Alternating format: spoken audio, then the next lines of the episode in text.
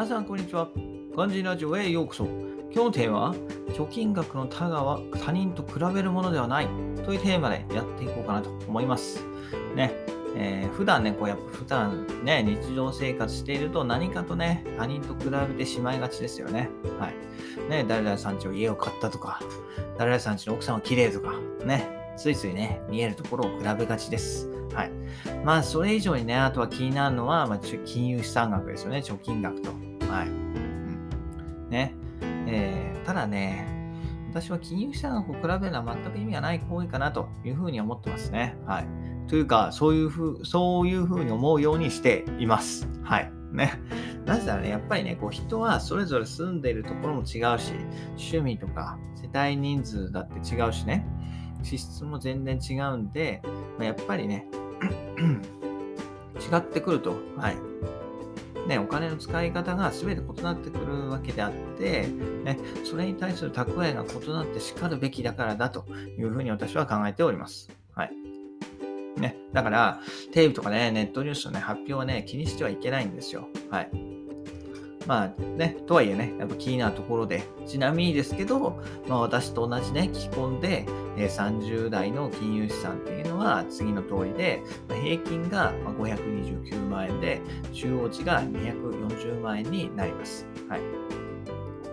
で、ま中央値っていうのはね、えデータを小さい順、あるいは大きい順に順番に並べたときに、真ん中に位置する値のことですね。はい。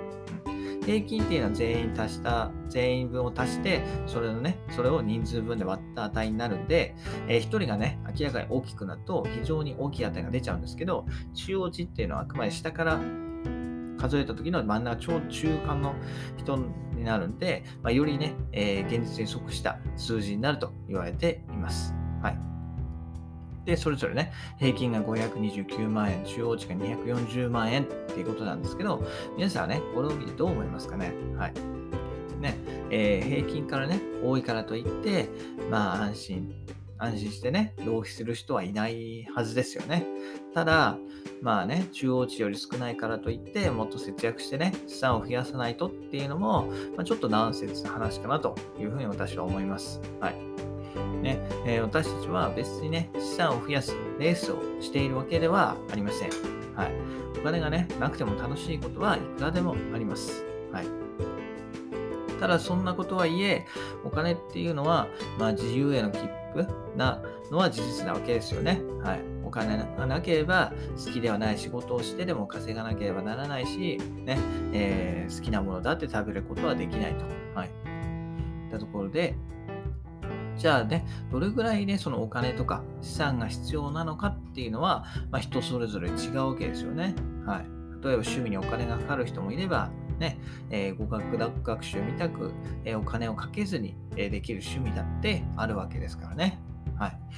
なので、まあ、そういうところでね、えー、違ってくるといったところで、なんで、まあ、宣伝に踊らされないようにしようっていうところですね。はい。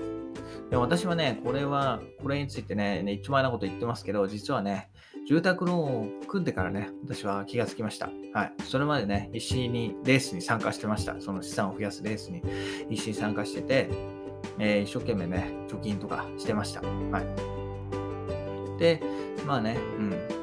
まあ、それまではまレースに参加しつつもいろいろね、無駄遣いなところもあったんで、まあ、その住宅ローンを組んでからっていうのもね、じゃあ自分は一体何に金を使うと幸せなのかっていうのを考えて、えー、いろいろ削減してきました。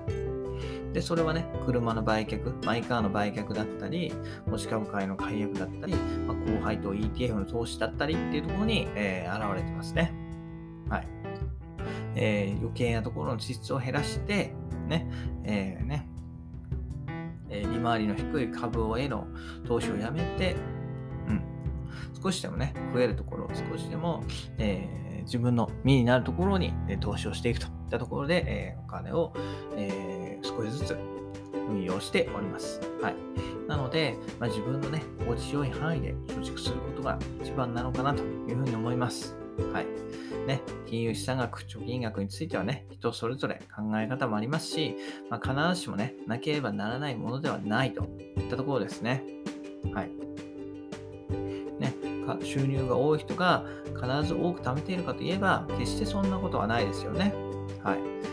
故に、まあ、自分の中でね、一番しっくりくるところを見つけて、まあ、それがね、一つの精神の安定になるのではないかなというふうに思います。はい。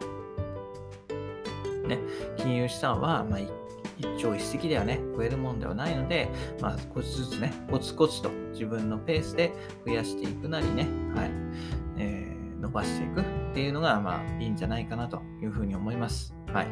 ね、そうやって自分のペースを守ってね、将来を見据えていける人が成功をね、将来的につかめる人なんじゃないかなというふうに私は思っておりますと。はい。といったところで今日はね、貯蓄額のタガは他人と比べるものではないといった場でお話しさせていただきました。それでは私はバイバイ !Have a nice day!